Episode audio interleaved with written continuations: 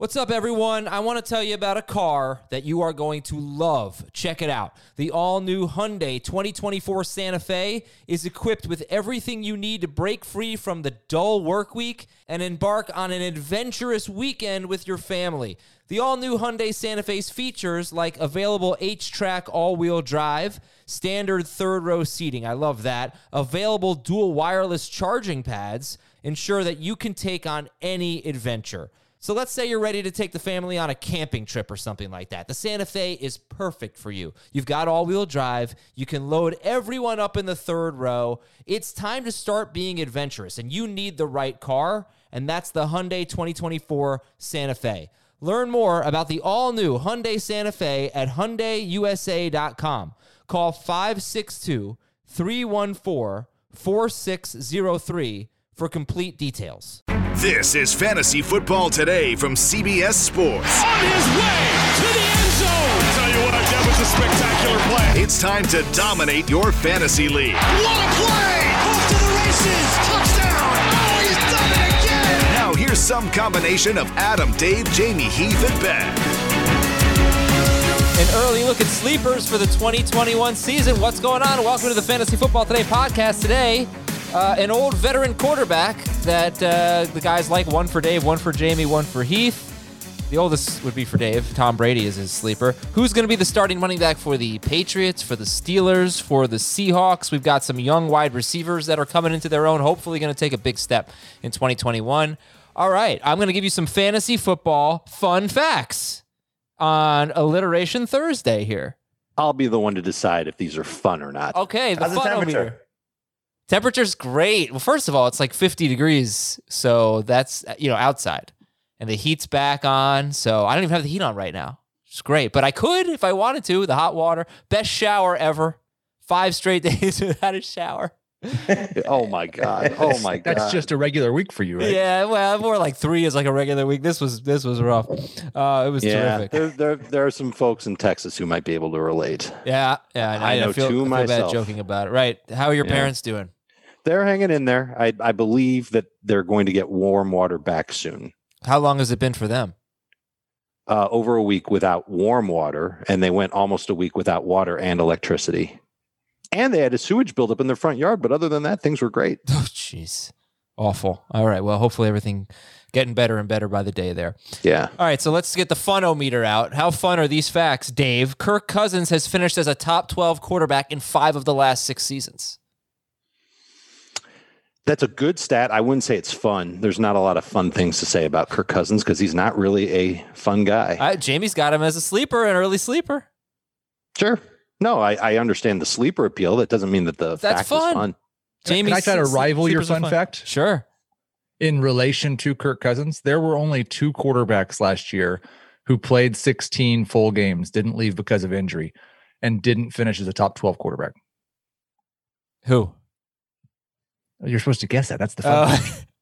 Okay, 2 quarterbacks who didn't finish top 12 and played a full season. I think I know him. Go, Dave. Wait a minute. 16 games they played, and they didn't finish. We're not counting guys that left early in games because of injuries. Very, very Azery right there. Cross off Matthew Stafford and Derek Carr because they didn't play. Like they missed large chunks of games. I would say Baker Mayfield. That's correct. Oh, he actually did leave a game hurt, didn't he? Against Pittsburgh. Matt Ryan never got hurt. So there's only one. Is it Matt Ryan? Matt Ryan. Phillip Rivers. Oh, okay, you're right. Phillip Rivers never left a game because he was hurt, but he was replaced in games at times. So basically, 20%. Every quarterback that played 16 full games last year finishes the top 12. All right, Cousins was 12th per game though, so I'm gonna give him. I got him at 13. Oh yeah, Jamie, do you want to talk about Kirk Cousins real quick since he's one of your sleepers? I did see a cool stat on the Pro Football Network that he they called him the Emperor of Garbage Time, and this was their definition was trailing by 16 points or more in the second half. And what was the stat they used? I'm trying to see. Fun stat. He's the Emperor of Garbage Time. Yeah. 65 garbage time attempts. When the fun stops. And he had 7 touchdowns when trailing by 16 points or more. Cousins also threw 38 times per game in his last 8 games. More on him in a bit. Fun fact Fantasy football fun fact number 2. In his career, Tarik Cohen averages 3.32 catches per game in wins, 5.04 catches per game in losses. He had only 6 catches in 3 games. Chicago went 3-0. So keep that in mind. Good thing he's been the running back in the Mitchell Trubisky era. I like that you said error there. Yeah, but they win more than you'd think, right? But I don't know. That's somewhat fun, right? He's catches. That's somewhat fun. Okay, that's more fun than the Kirk Cousins stat. All right, here's an unofficial Azer stat that I'm pretty sure is correct. Not fun. The last 11 games of the season, that was when Jakobi Meyers started actually playing because Julian Edelman got hurt. Jakobi Meyers had 35.65%. By the way, I'm talking about Tarik Cohen and Jakobi Meyers and Kirk Cousins because they're on the early sleepers list. When Meyers started playing, he had 35.65% of the team's receiving yards. That is a crazy high number. They were the worst passing team, one of the worst passing teams in the league. If they had thrown for 4,000 yards and he had had that pace, just to put it in perspective, just 4,000 yards, he would have had over 1,400 yards. So 35%, a little bit more than that of the team's receiving yards, Jakobi Meyers. But he didn't play when Julian Edelman played. So, Dave, that's one of your sleepers, the slot guy, basically, for the Patriots. It could develop into two different slot guys. Because Edelman, what if the Patriots move on from him? They say he's making too much money, or he says, I want to go play with Tom and win a ring like he did with Gronk. Then I don't know if his voice is that high, but that could happen too, where Edelman's on a different team trying to win now. Meyers takes that role in New England. But I've been a fan of Meyers since he signed with New England. I liked his film in college, and I think he's shown some pretty damn good flashes at times. Okay, love is soap. I saw this tweet from Mike Clay of ESPN. There's 122 receivers that have 80-plus targets over the last 3 seasons. Meyers is one. Alex Erickson is the other of the Bengals. Those are the only two guys to have over 120, at least 122 targets, at least 80 targets, excuse me, of the 122 to not catch a touchdown. Mm-hmm. No touchdown catches. New England, do you guys know how many New England threw touchdown passes? Isn't it like 6? Touchdown passes or receivers that caught touchdowns? Touchdown passes thrown by Patriots quarterbacks. It's not 6 or 8. It's higher than that. 12? 12, yeah.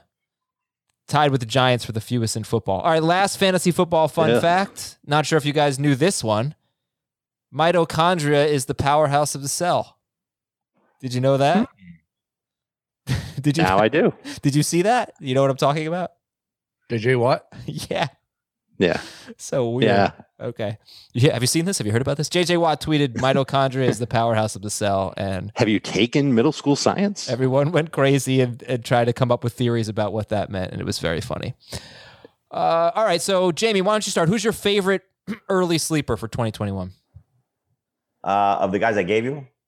Yeah, whatever. Laviska Shenault. I think it's going to be fun to see what they end up doing in Jacksonville with their receiving core and what ends up happening to enhance it if they do. If they don't, then I think Shenault's in a great spot. 600 yards on 79 targets in 14 games, added 91 rushing yards as well, and finished pretty strong in his last 4 games. He had 3 touchdowns. Heath, who's your favorite 2021 early sleeper? I think I'll say Raheem Mostert. It seems like Jeff Wilson is more popular than Mostert. And I'm not sure that should totally be the case. He's one of the best running backs ever. He's averaged 5.6 yards per carry for his career. He is Jamal Charles, yeah. And as long as he's healthy, he's going to be a good running back for fantasy. He has been pretty much always. So hopefully he's healthy for 10 or 12 games next year. I think we're still going to see Mostert get drafted ahead of Wilson. Dave, you like Wilson better, right? I do. I think he can handle the ground and pound of a season better than Mostert can. I think that's been proven. He's also younger than Mostert. It wouldn't surprise me in the least if they split work, and those were the 1A and 1B running backs in San Francisco, but I'll take the guy who's been better in short yardage and goal line situations. That's Wilson. They were splitting work Mostert's last 4 games, and of course he got hurt. In those 4 games, Mostert had 53 carries. Wilson had 46 carries. And the only part of that I would debate, because the younger part I think matters a lot. Jeff Wilson's career high in carries is 126. He's not proven at all that he could handle a full season's worth of work. Oh, and you know the 49ers have to have proven running backs. Well, no, I'm just saying you said he's proven that he can hold up to the wear and tear of a full season. Okay. Unlike Raheem Mostert. Fair point. Right. Okay, fine. So in the limited playing time that both of these running backs have, one has broken down far more often than the other. I actually don't think the age matters because it's not like Mostert has a lot of mileage, you know?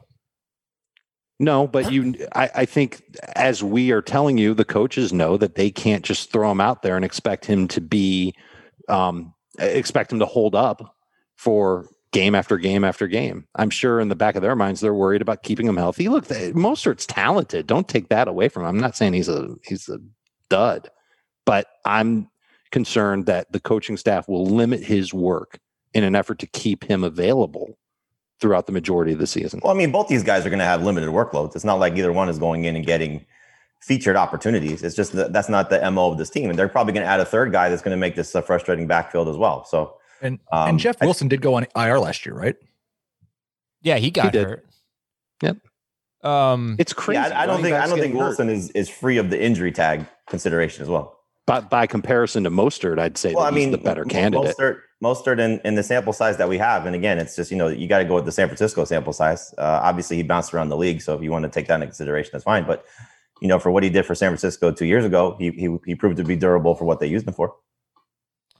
Yeah, down the stretch 2 years ago, he was obviously great. He was a top 10 running back in the last 5 games of the season, and then, did pretty well in the postseason. And they're going to need touchdowns, and the 49ers the last 2 seasons have had 19 rushing touchdowns and 17 rushing touchdowns just from their running backs.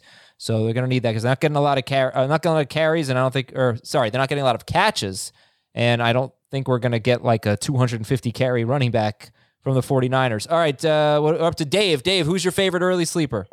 My favorite early sleeper is going to end up becoming like a very popular trendy breakout, and it's AJ Dillon with the Packers, who look, it looks like Aaron Jones is on his way out. It sounds like the Dolphins are interested, the Jets are interested.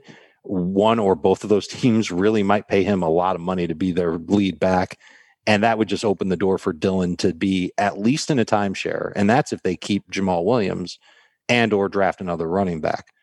I would imagine that Dillon would get the first crack at being the main guy if Aaron Jones leaves Green Bay. And he's going to be popular. He's going to be a very popular pick. We just did a dynasty draft.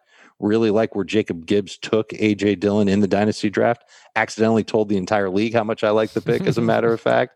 And I think he's got potential to be just that bullying physical back that we've been talking about really for the past year when it comes to Dillon.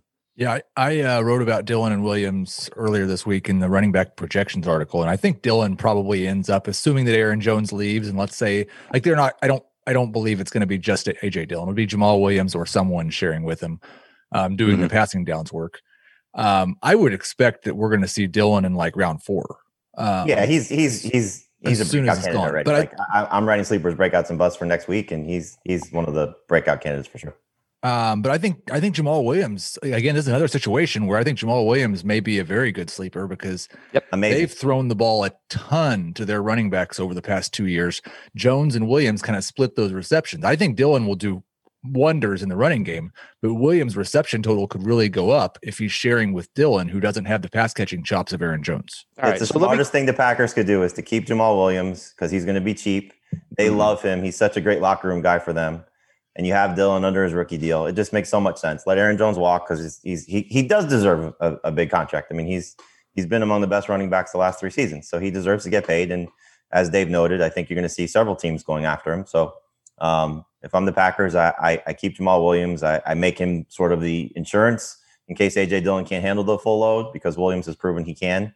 Maybe not the same level as Aaron Jones, but makes so much sense to just keep Jamal Williams and Dillon and make that your backup. So let me name one that's a legit sleeper, not one that's a pretend sleeper, because the guys are right, and I said it as much. I like Adam Trautman in New Orleans. I like the talent. I know that he didn't play a whole lot as a rookie, and I know he went to a small school. He went to Dayton, but he's a big dude. He's smart. He's a good moving tight end. Should replace Jared Cook pretty seamlessly in that offense. And if Jameis Winston's the quarterback, as we've been talking about for the last 6 years with Jameis, he has a tendency to lean on his tight ends. The offense in New Orleans has consistently leaned on its tight ends. I think Trautman could be a very, very interesting fantasy sleeper. Okay, I'm trying to look up this stat that I had updated. So now I think it's 4 years in a row, just going back to the AJ Dillon, Jamal Williams thing, 4 years in a row that a running back has been second on the team in targets when Matt LaFleur has been the head coach or the offensive coordinator. Both years with the Packers. Well, I know where you can find that. It's in that Ringer store. Yeah, 4 years in a row. Todd Gurley, Deion Lewis, Aaron Jones. None of them had like a ton of targets. Well, no. Todd Gurley had 87 targets. 50. That's a lot. 50 catches, I'm saying. Yeah, so keep that in mind. Running backs always involved in the passing game when Matt LaFleur has been the coordinator or the head coach. The running backs have scored. They scored 16 total touchdowns in 2020. Of course, that was when Aaron Rodgers went berserk, so it was lower than what it was in 2019, which was 25 touchdowns.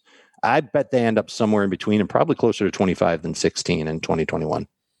Okay, last question here. Let's go back to Dillon one more time. So we talked about when we did the sophomore running back show, 7 running backs went in the top 36 picks in a draft we did in early January.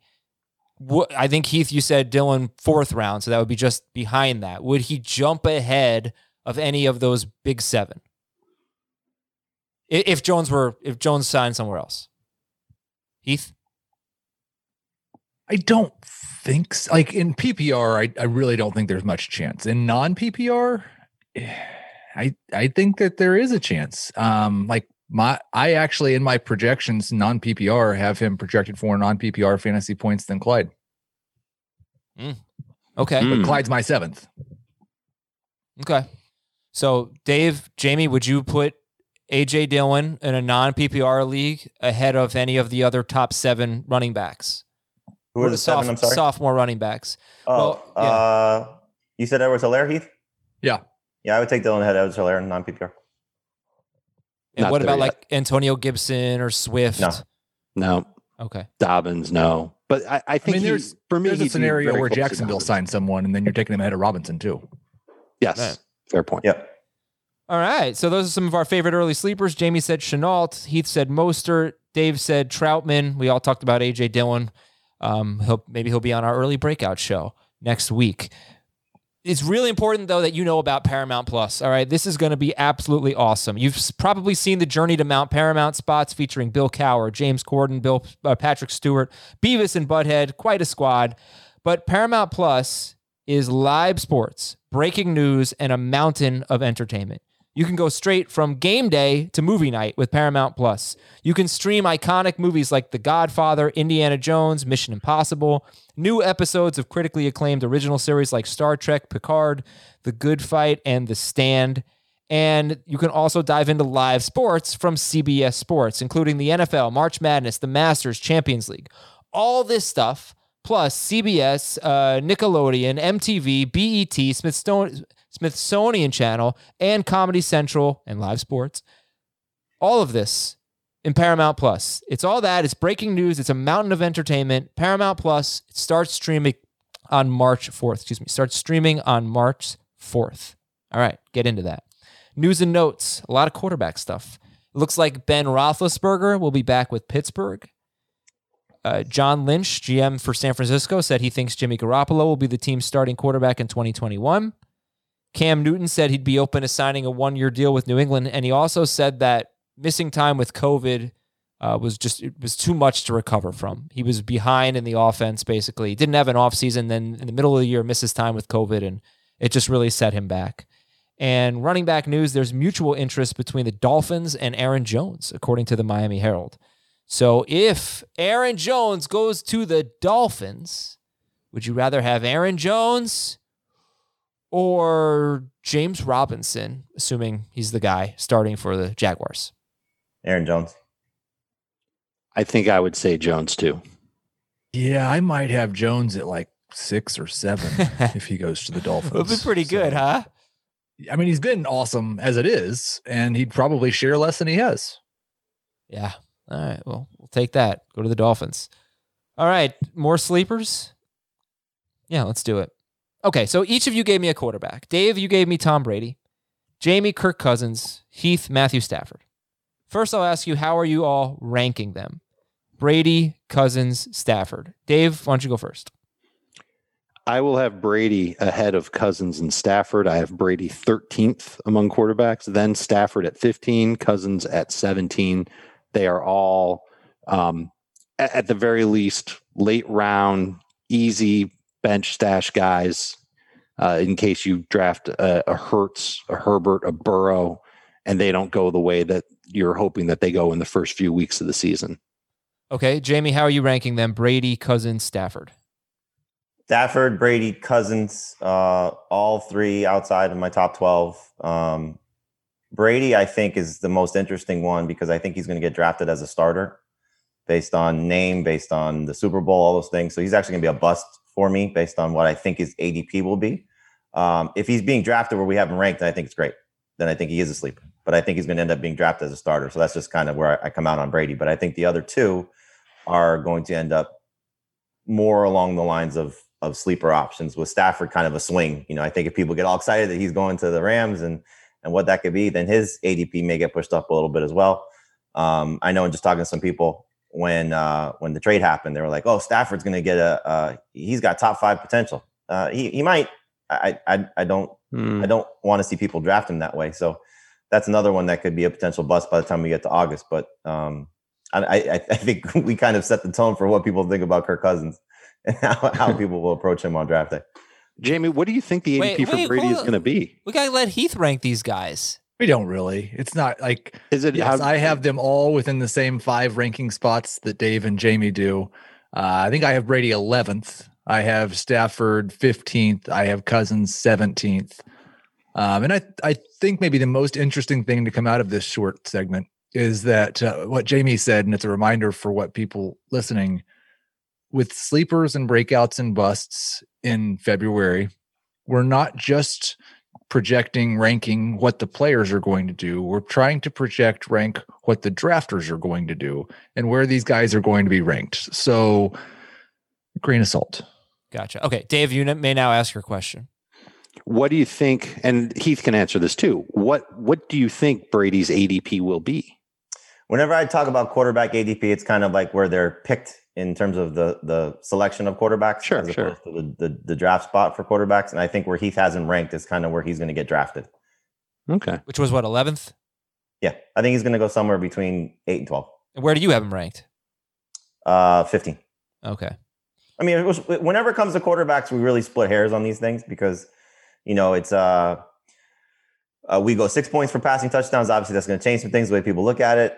When it comes to Brady versus the 4-point for passing touchdown guys, we don't know what the Saints quarterback situation is going to look like. That's going to change some things, at least for me, with Taysom Hill, who I have ranked ahead of Brady right now.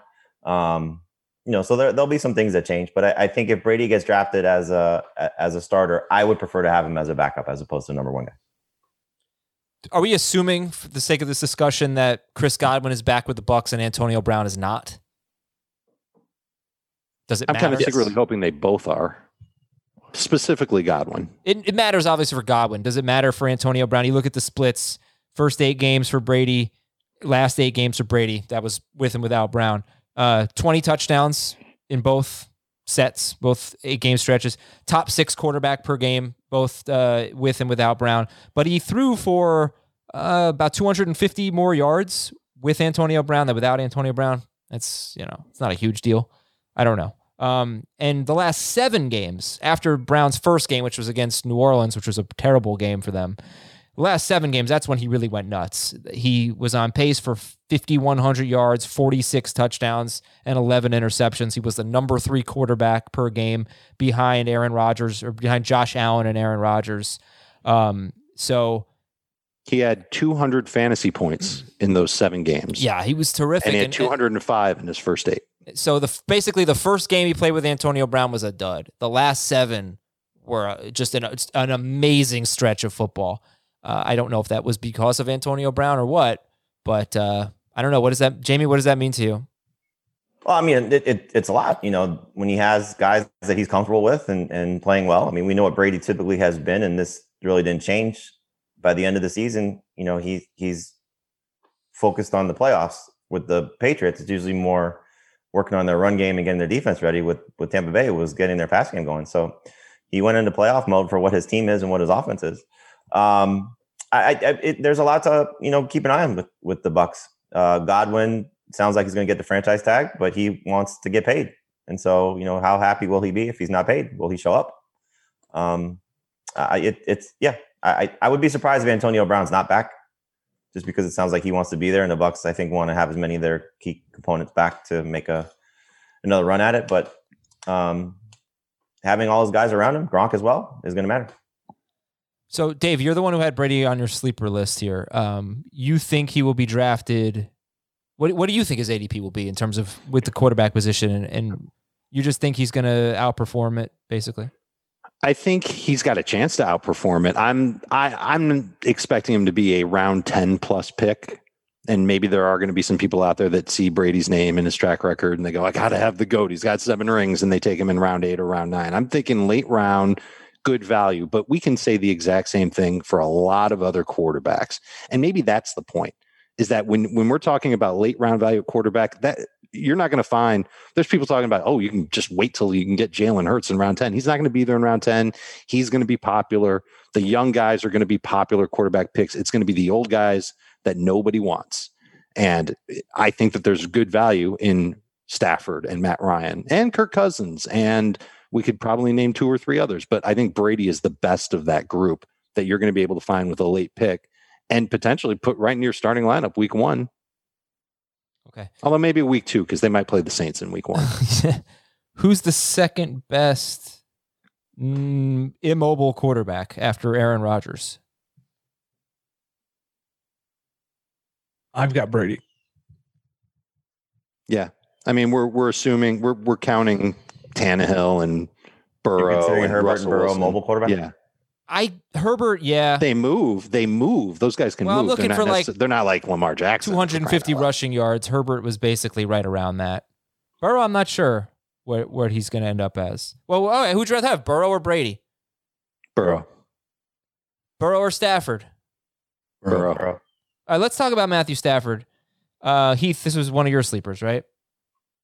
Yeah, and I think we've seen over the last couple of years short spurts, and even in 2019, a half a season of that Stafford still has elite ability left in him. He's going, obviously, to a completely new system, but it's a system that at times has made Jared Goff look like an above-average quarterback, and I'm not sure that's actually true. So I think there's a chance that Sean McVay elevates Stafford's play. He's got good weapons there with the Rams. And we see not necessarily a career year, but certainly a bounce back from last year. Okay, yeah. Last year, he was the number 15 quarterback. He played most of the season without Kenny Golladay. In the 4 games he played with Kenny Golladay, 4 healthy Golladay games, he had a 100.9 passer rating, which would have been the second best of his career. Did you know that Matthew Stafford has 1 season in his career with a passer rating above 100, and it was 2019 when he played 8 games? Maybe I'm missing something here, but is he really, and you said elite or near elite, this guy has never won a playoff game. He's got, like I said, 1 season with a passer rating over 100. I know he's a good player, but is he really going to win you a fantasy league? Well, when I said elite, I meant from fantasy perspective. And in half a season in 2019, he was a top 5 fantasy quarterback. Yeah. He's on pace for just under 5,000 yards that season. He's one of the only quarterbacks with a 5,000-yard season. So, I mean, it's not like he's a schlub. No, definitely not. And there's hope that Sean McVay is more beneficial to him than any of the, to use Jamie's word, schlubs he's dealt with in Detroit. Okay. Well, I mean, Darryl Bevell was good for him. That's true. And that's should give you some hope for Trevor Lawrence. But I think, from the standpoint of the coaching perspective, is McVay going to let him throw downfield? That's not something that Jared Goff did. Is it more Jared Goff, or is it more, what McVay's offense is? I'm going to get some more Jared Goff. But I think, Stafford's walking into a situation where very good receiving core, very good coach, obviously, competent offensive line and what should be a competent run game. And so, this is the chance for him to, and from what Adam's, I guess, talking about more of a broad Matthew Stafford conversation, myself and Pete Prisco and our former colleague Nick Costas We've been giving Will Brinson a very hard time because Will had a little baby rant about Matthew Stafford where he tweeted out that he's a Hall of Famer. And it comes up every now and then that Stafford's not a Hall of Famer. No, he's not. But Will's argument is give him 3 years in Los Angeles to pad his stats and maybe get a ring, and then he will be a Hall of Famer. So we'll see. We'll see what Stafford does with the ring. Yeah, it'd be interesting. Like the comparison there is obviously Phillip Rivers, right? Well, that's what started it. He's like, Rivers going to Hall of Fame. And if you haven't noticed, Matthew Stafford's going to Hall of Fame too, I think was kind of his gist of his rant. I mean, everybody here thinks Rivers is a better quarterback than Stafford, right? Just looking at their careers. I think, you know, the guys that you look at that are obviously going to be debatable. Eli, Rivers, Stafford, Ryan, you know, those guys, obviously two have retired. Eli's got the Hall of Fame, the Super Bowls on his resume, so that puts him in a different category. Rivers is, you know, I think Rivers is a Hall of Famer. I don't think he's first ballot Hall of Famer. I don't think Eli is either. And then you have, you know, Ryan and Stafford, how they'll finish. You know, the difference is the eras. I mean, they played in eras where passing stats are going to look dramatically different than guys 10, 15 years ago. Yeah, I like the thing is with Stafford, and we don't know how the last 7 years of his career are going to go. But you look at Stafford and Rivers compared through age 32, and I don't think it's particularly close. Right. I think Stafford blows his doors off. Oh, Stafford blows Rivers' doors off? Completely. Really? Statistically, you mean? Yes. Yeah. That doesn't surprise me.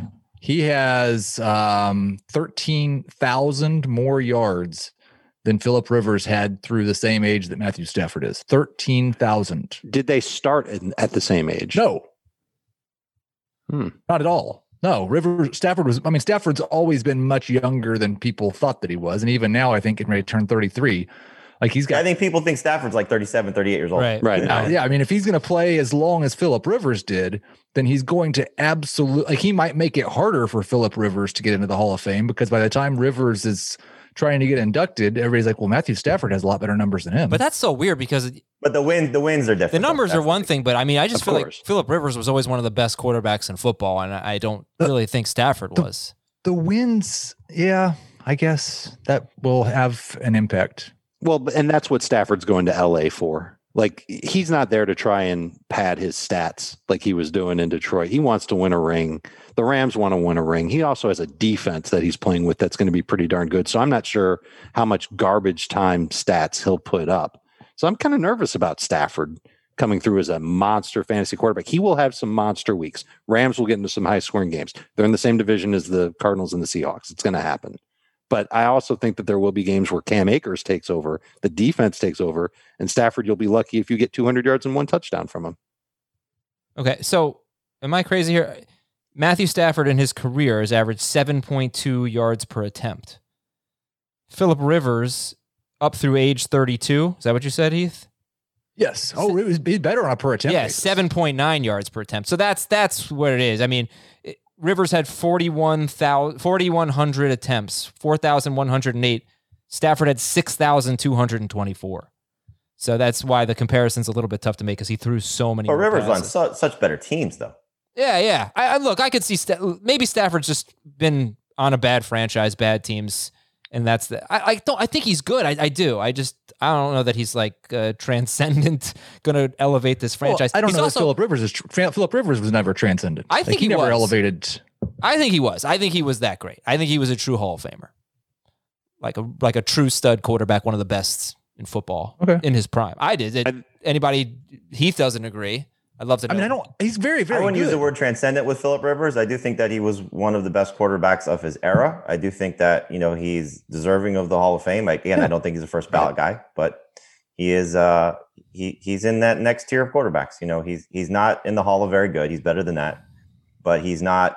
You're not going to walk through the Hall of Fame and go, "Where's Phillip Rivers' bust?" Unless you're either an NC State fan, a Chargers fan, or maybe Colts fan.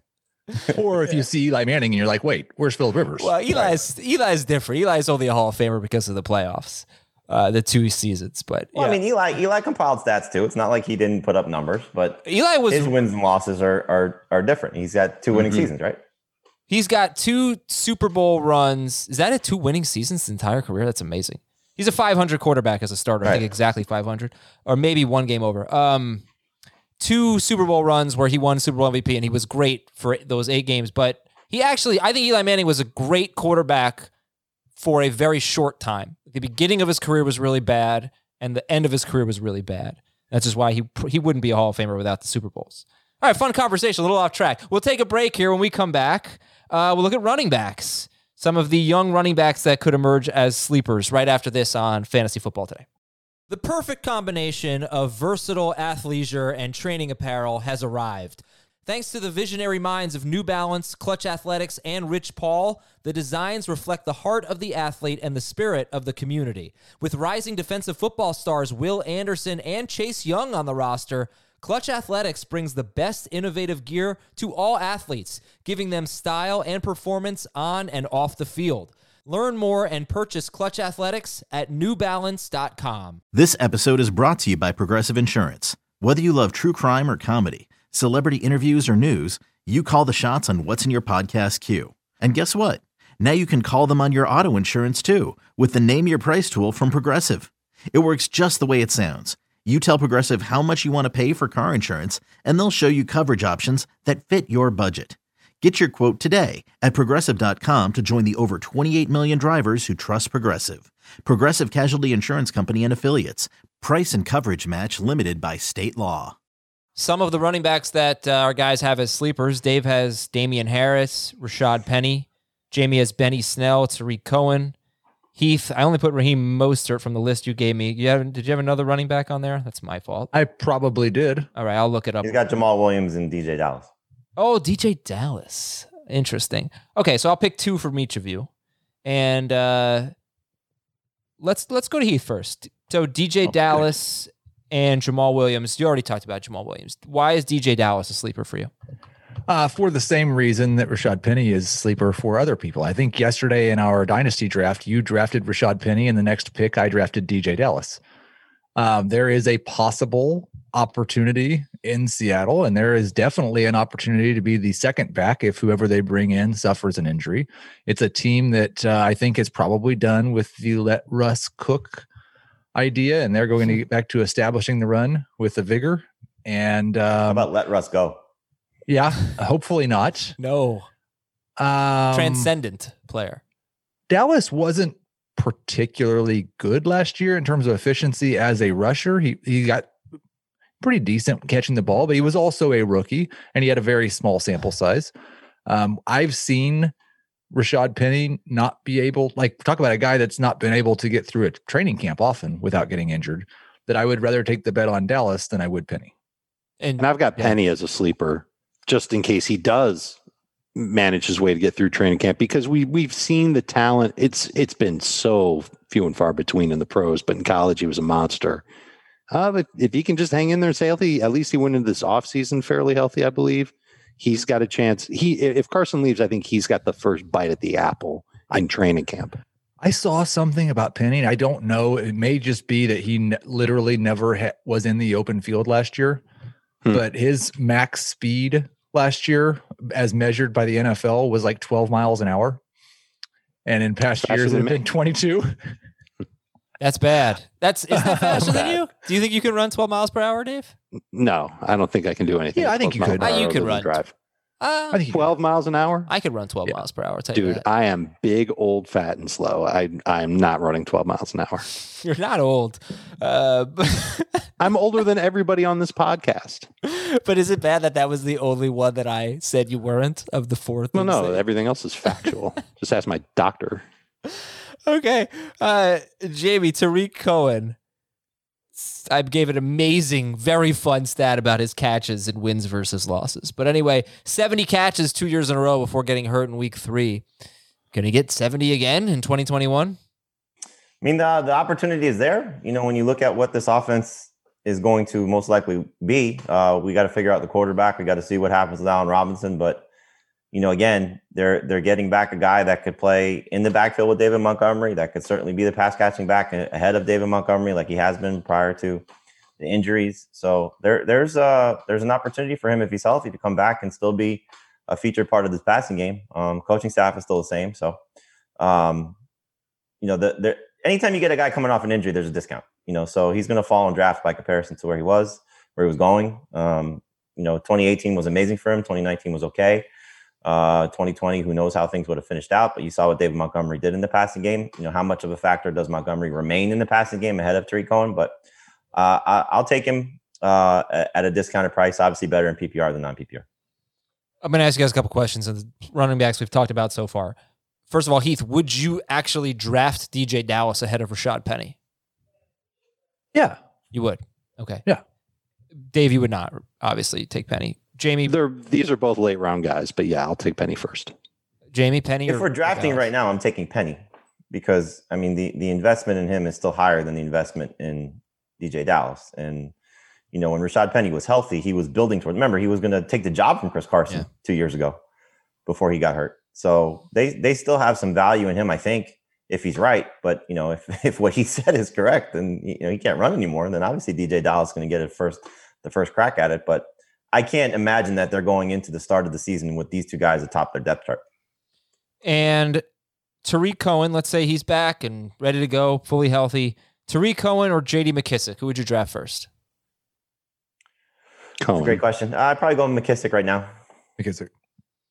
All right, who's... they're the same guy. Dave, you're excited about... Well, I don't know if you're excited about it. You have him on your sleepers list. Damian Harris in New England. Especially in half and non-PPR leagues, because I think that I thought he was pretty good for the majority of his time. Ultimately, he averaged 5 yards per carry. There were some games where he was way below that. But I think that he can be the rushing downs guy for the Patriots. And you're going to get to a point in your fantasy draft this summer where the running backs that are left on the board are sucky. He will be the best of the sucky. Do we think that... Well, Rex Burkhead's a free agent, right? So can we just get rid of him? Is it enough already? James White's also a free agent. Yeah. There's a lot to like about Damian Harris. I mean, he's like a borderline breakout for me too. You know, I just think you look at if they fits their quarterback situation, this offense is going to get better to whatever degree we'll see. You know, it's not going to be a top tier offense because they have so many holes to fill, but this is one of the bright spots for them last year, you know, and when he was healthy and running well is, you know, you saw what the upside could be if he can be a little bit more involved in the passing game. And like Heath said, if James White is gone and not significantly replaced, then there's a lot to like about what Damian Harris can be in 2021. He can be a good receiver. Like we just really didn't see that much of it. I think he caught like 5 passes in 12 games, however many games he played, but in college, he was a decent receiver. I'm trying to remember. There weren't a lot of games where he and Sony Michel were active together, right? Right. Dude, I gotcha. Weeks 13 and 14 are really what you want to look at. Harris had 27 carries. Michel had 17 carries. So that's really the only sample that we have. Does it bother you that Sony Michel actually finished really strong after Harris? The last 3 games of the year, Michel... 10 carries for 74 yards, 10 carries for 69 yards, 16 carries for 76 yards, and somehow he had 3 catches for 60 yards and a touchdown in week 17 against the Jets. He's still there, and he actually averaged 5.7 yards per carry in 2020. I know, weird. So that's 2 efficient seasons out of 3 for Sony Michel. Do you look at him as a serious roadblock for Damian Harris? Could like be San Francisco without the upside. I think I look at him as a serious competition. Hopefully one of those guys wins it. And you know, Bill Belichick, usually whoever comes out week one as the lead running back, you can count on that guy to hold on to the job and be a feature back and never come off the field, especially in the goal line area. All right. I really think that this is a misconception.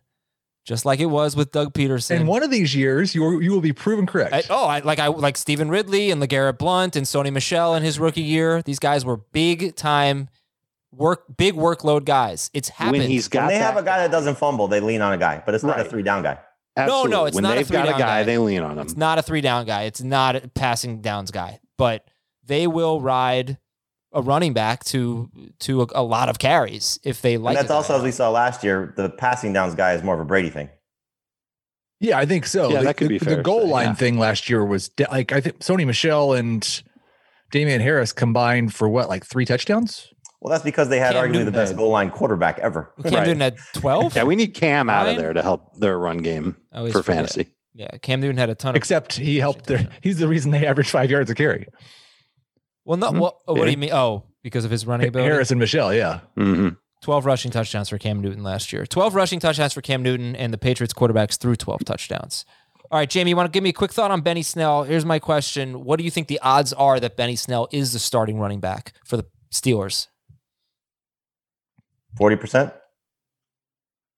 I think it's like the Seattle situation. I just think Benny Snell's in a better spot because at least you've seen him do something competent and helpful for your fantasy team, or potentially helpful for your fantasy team. Obviously, it didn't help you week one when James Conner went down, but you know, you see what the upside could be if he gets the job, because as we talked about on Fantasy Football Today in 5, 3 games with 16 plus carries, 2 of those he had very solid fantasy performances. So I think Pittsburgh, you know, now that they're going back with Roethlisberger, you know, Juju says he wants to come back. We'll see if they're able to make that work, but they're going to run out of money quick. And, you know, unless they draft another running back again, or they just decide to make it work with what they have and maybe bring in a cheap veteran, I think Benny Snell's in a good spot, you know, depending on where you get him based on his price tag. So let's say in this world that it will definitely not happen, but neither Seattle nor Pittsburgh brings in another running back, and Rashad Penny has been declared the starter and Benny Snell has been declared the starter. Who are you guys drafting first? Snell. Give me the names again. Penny and Snell. And Penny? Yeah, it's Snell. No, I didn't hear you say Penny. That's okay. You were reading the Ringer article. Oh, enough with the Ringer article. I'm sorry that you were wrong about something. I was 100% right. I don't even know what you guys are talking. You think you're right about that. Jesus. I was actually just looking at something like Russell Wilson's camp has approached the Seahawks for a potential trade. Let's go. Ooh. Per Mike Duger of the Athletic and Mike Sando of the Athletic and Jason Jinks of the Athletic. My goodness. What an offseason this could be. Mm-hmm. Wow. Okay, well, that was fun. I don't actually believe it can happen, but... Wide receivers. Let's see. So Jamie's got a bunch of year 2 guys. Rager, Chenault, Mims. Dave's got Paris Campbell plus Edelman / Jakobi Meyers. Heath has Robbie Anderson and Michael Pittman. Robbie Anderson is mega interesting. First 5 games of the year, he was 12th in non-PPR. I think he was 5th in PPR. He had 90 or more yards in 4 of those 5 games. He was 6th in PPR. Then you look at the last 11 games for Anderson. He was on pace for 131 targets, but only had 883, only on pace for 883 yards. So he just wasn't very good. So in those games, Curtis Samuel, Robbie Anderson, and DJ Moore were all on pace for 118 to 131 targets. Pretty much the same target share for those guys. Actually, Moore missed the game and Samuel missed the game as well. Anderson played all 11. But the other two were so much better than Robbie Anderson. It's an interesting season for him, Heath. His routes were different. His ADOT was way down. But you've got him as a sleeper. What do you think Anderson's, you know, draft value will be, and what do you expect? I based this one based on the fact that I was a lot higher in the rankings than Dave and Jamie.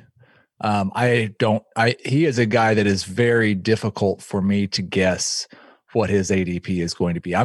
If I had to guess, I'd say somewhere between 28 and 32 at wide receiver, a middling number 3.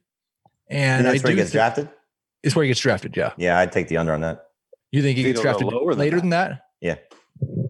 And he might. He most years, I think, has ended up on sleeper lists. So, and that last year was really the first year since his breakout with the Jets that he delivered. Curtis Samuel, I don't imagine is going to be back. I still think for a player that has scored touchdowns at the rate that he has, last year was bad luck in terms of how many touchdowns he scored. And last year is really the only reason when you look at his full season numbers that he wasn't just awesome. I mean, he had 95 catches for almost 1,100 yards, but he scored 3 touchdowns. So he's finished as wide receiver 20. I think it's a great call. I do think he's going to be a great value based on how this offseason looks for the Panthers. Because I think you're right. I don't think Curtis Samuel does come back, but I mean, look, obviously things change dramatically if they swing the trade for Deshaun Watson, as they're one of the, you know, teams that are going to be aggressive going after him. Also, they could be in the rookie quarterback conversation as well, you know, so that could maybe help Robbie Anderson if they get an upgrade over Teddy Bridgewater, or hurt Anderson if the rookie that they draft is not ready, but they throw him in because they want to see what they have. So, you know, Anderson should still be one of the top targets there. It continues to support the theory of draft players that leave Adam Gase, because you saw what happened to him after he left Gase. But yeah, he's in a great spot. You know, he's one of those guys like you're going to say, I don't want Robbie Anderson, but by the end of the season, you say, I'm glad I kind of drafted Robbie Anderson, you know, and I don't think you have to reach for him. I think you'll get him, you know, probably closer to wide receiver 40 than closer to number 30. And I'd be on board with that, especially in a PPR league. In non-PPR, I might not even be on board with that because he was so catch dependent. 44% of his PPR fantasy points came on catches last year. It's high. Huge. Well, that's because he averaged 6 more points per game on receptions. That's because he had a 2% touchdown rate. Yeah, and if Christian McCaffrey is back and he plays more than 3 games, how much higher is that percent? Well, McCaffrey also opens up the passing game for those guys, though. I mean, you know, you're not worried about Mike Davis. You got to worry about Christian McCaffrey. You worry about Christian McCaffrey, then things change in the back end of the defense. He had a 5.5% touchdown rate playing 4 years with the Jets. So it may not be that. Maybe it'll be lower than that. If you were targets with the Jets, it's too. It's going to come up. He did have fewer targets, yes. They've what? I think they've thrown 33 touchdowns in their last 2 seasons, Carolina. So, you know, I mean, maybe. I think what happened 2 seasons ago doesn't really matter. Well, they threw 16 this past year, and I think they threw 17 2 seasons ago when, yeah, they had a bunch of injuries. But that's why, I mean, I think DJ Moore's a sleeper too, guys. I'm loving DJ Moore. Well, he's going to be drafted in the 4th. He's a breakout. He's a breakout, whatever it is. He might be a breakout. You know, there are guys. He's a great player. Yeah, there are guys that have great value that don't fit either the sleeper or breakout category. Yeah. And it's just they threw so few touchdowns, 17 touchdown passes for the Panthers. Even bad quarterback play should get you to 20. The question is, and I said this before last year, that I wasn't going, based on 2 years, I wasn't going to say that DJ Moore was just a low touchdown guy. But we've got 46 games and 335 targets of an abysmal touchdown rate. How much, like, at some point, we're just going to have to accept that he's not going to score that many touchdowns. And maybe that's not yet. I'm not sure it is. I mean, Michael Thomas doesn't score a lot of touchdowns. Julio Jones doesn't score a lot of touchdowns. Michael Thomas was scoring 9 every year. DJ Moore would take what those guys are scoring. Yeah, absolutely. Andre Johnson was always capped at like around 8 or 9. Right. Sometimes this guy's capped at like 4. 8 or 9 be great. Yeah. He has 11 targets inside the 10 in 3 seasons. 11. That DJ Moore. Get him involved more. Get DJ Moore involved more in the red zone, for crying out loud. I'll send an email to the Panthers right now. Okay, the other wide receivers, the young guys, Paris Campbell, Shenault, Rager, Mims, Pittman. Who's the best of that group? Pittman? Yeah, Pittman's like a borderline breakout. I think, you know, again, you just look at what the opportunity is. If he's number 1 there for the Colts, it's hard to overlook what his upside could be. What do you think? David.Tepper@Panthers.com? Okay, line, and then we'll just, why don't you CC Matt.Rule? Okay, yeah. Done. I just want to see passing touchdowns last year. Yeah, they were 28th. All but 6 teams threw 20 or more touchdowns. Okay, so who's next? So Pittman is kind of in that breakout category, especially they don't bring back T.Y. Hilton. When you look at Rager, Shenault, Mims, and Campbell, who would your top pick be in that group? Rager, Shenault, Mims, Campbell. Well, I throw one of Dave's other guys in there. I think is the best one. Also, is Mooney. Darnell Mooney. Okay, so I'll go with those 5: Campbell, Mooney, Shenault, Mims, Rager. Who's your favorite? Mooney. I think I have Shenault the highest, but it's Shenault and Mooney are right up there. And again, Mooney's. We got to see what happens with what the Bears do. I've got Shenault the highest of those guys. Oh, Paris Campbell. Pittman's not in this group. You don't have Pittman in this group? No, you said he's ahead. He's ahead. Yeah, Pittman's ahead. Pittman, then Shenault's right behind him. Paris Campbell led his team in targets and receiving yards in week 1. That was it. That was all he played. It's 100% of his games. Yeah, you want to talk about injury prone, man. This guy needs to stay healthy. Yeah. Okay. He's had buzzard's luck since he's come into the league. It's been terrible. Never heard of that. Buzzard's luck. Interesting. Tight ends. Blake Jarwin. Buzzards completely reliant on luck to eat. Ooh, I don't know. Yeah, but what are they eating?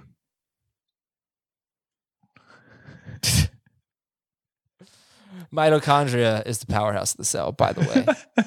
OJ Howard is Heath's tight end sleeper. Jamie has Blake Jarwin.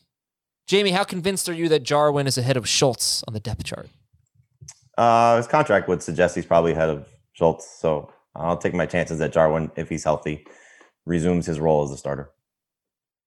Dave said Adam Trautman, too. So if we look at those three, Trautman, Jarwin, Howard, who are you guys picking first? Jarwin, if he's healthy. Howard. Even if Gronk is back? I think OJ Howard was considerably better than Gronk when they played together last year, so yeah. They're all within 4 spots of each other. I'm fishing for Trautman. That's good. I like that.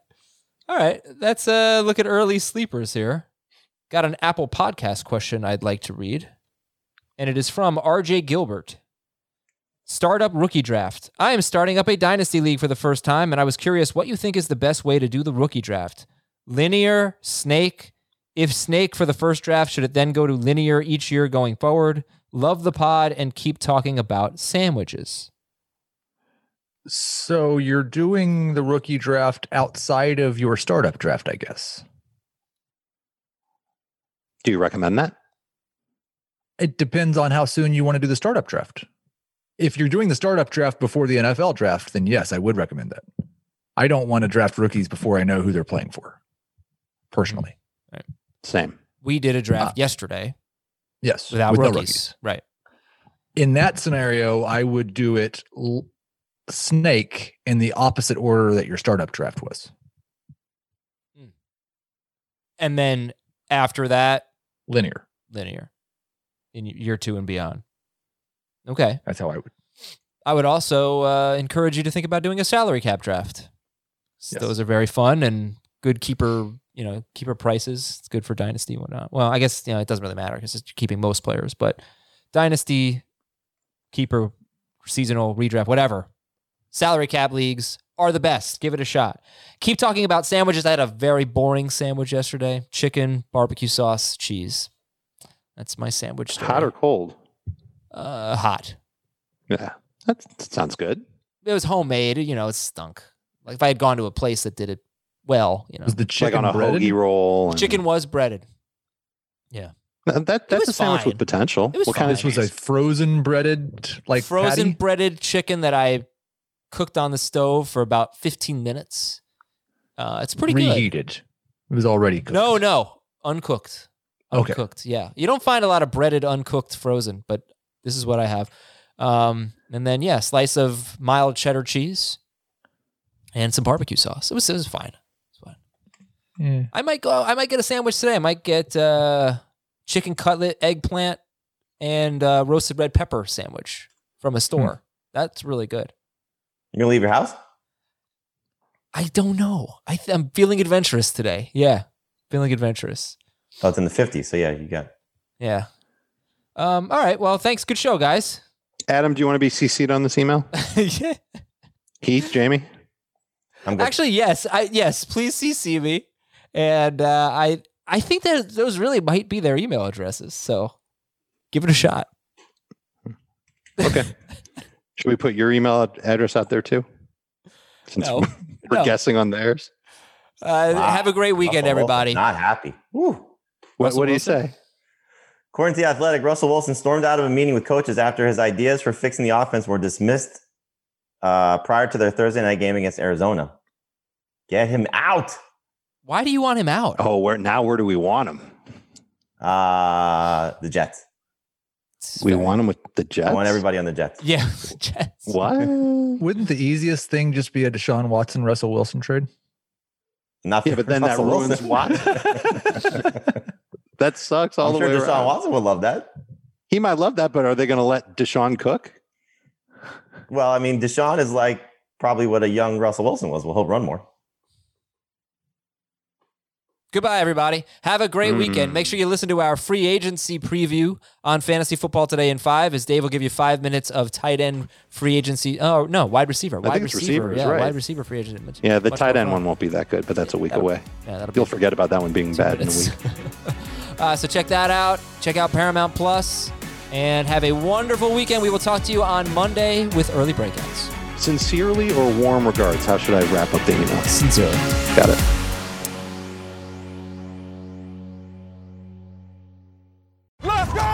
It's the most all-star studded challenge ever. And this time, it's every competitor for themselves. Best challenge ever! The Challenge All-Stars. New season now streaming on Paramount+. Go to ParamountPlus.com to try it free. Terms apply.